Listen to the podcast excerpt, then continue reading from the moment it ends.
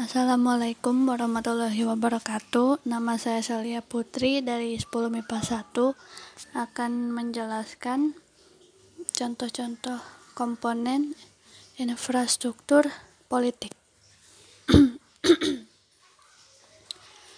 Yang pertama, adanya partai politik.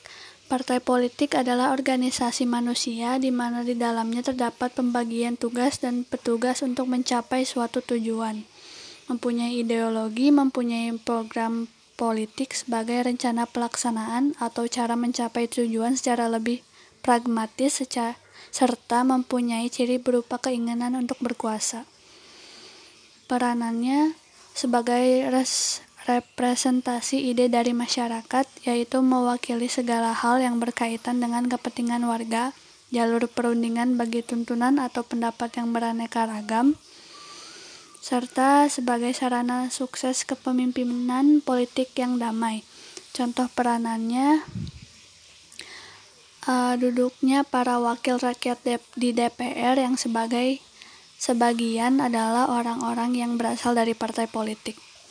Dalam hal ini, tugas mereka adalah menampung dan menghimpun aspirasi yang disampaikan oleh masyarakat untuk didapat, dirapatkan dan diperjuangkan agar dapat dijalankan oleh pemerintah.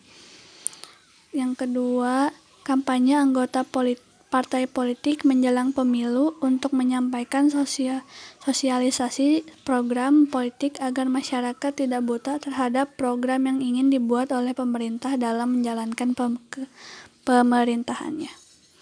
Yang kedua itu kelompok kepentingan. Kelompok kepentingan adalah anggota masyarakat yang secara sukarela memberikan ekspresi ekspresi mengenai segala aspirasi keinginan dan mendapat dan pendapatnya terhadap sistem pemerintah untuk kepentingan masyarakat atau kelompok tertentu. Peranan memperjuangkan kepentingan-kepentingan tertentu dari masyarakat atau golongan. Contoh peranannya pertama satu itu NU dan Muhammadiyah berperan memperjuangkan dakwah Islam. Yang kedua itu IDI memperjuangkan kebijaksanaan mengenai kesehatan rakyat Indonesia. Yang ketiga PGRI memperjuangkan nasib guru dan juga sebagai wadah konsolidasi antar guru.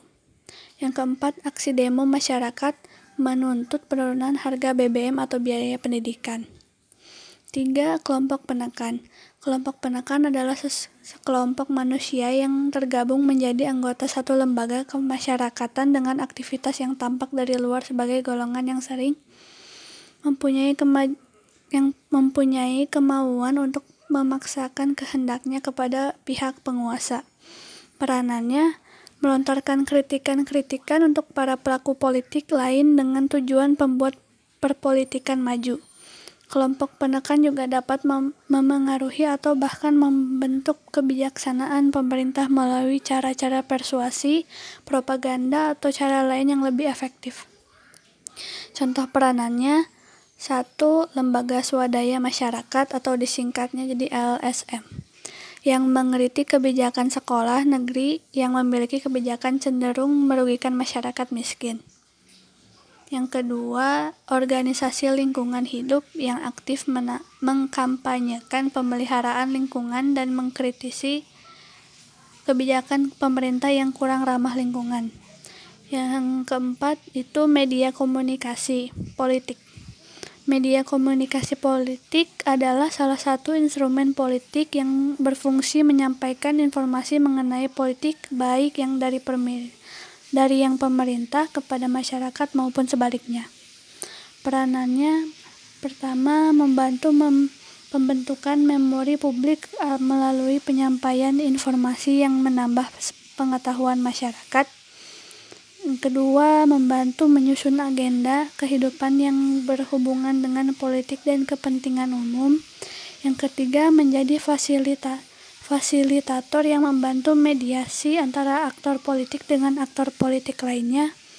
Membantu eh keempat membantu menyos, menyosialisasikan pribadi seseorang termasuk nilai-nilai yang diajarkan oleh orang tersebut. Yang kelima membujuk halayak untuk menemukan kelebihan dari pesan-pesan yang politik yang terima.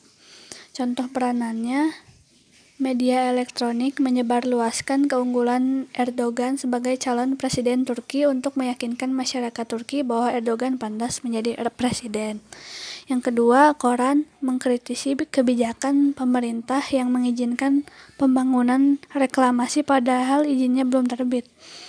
Dari berita ini, masyarakat menjadi tahu dan bersama-sama mengontrol pemerintah untuk mencegah pelanggaran lebih lanjut. Yang ketiga, televisi memberitakan bahwa Oknum A selalu membuat alasan saat dipanggil penyidik perkara untuk mempertanggungjawabkan tindakan pidana korupsi. Dari hal ini, masyarakat menjadi tahu tahu watak oknum tersebut dan mulai menjauhinya. Sekian uh, penjelasan dari saya. Mohon maaf bila terlalu cepat atau uh, tidak uh, tidak benar. Terima kasih. Wassalamualaikum warahmatullahi wabarakatuh.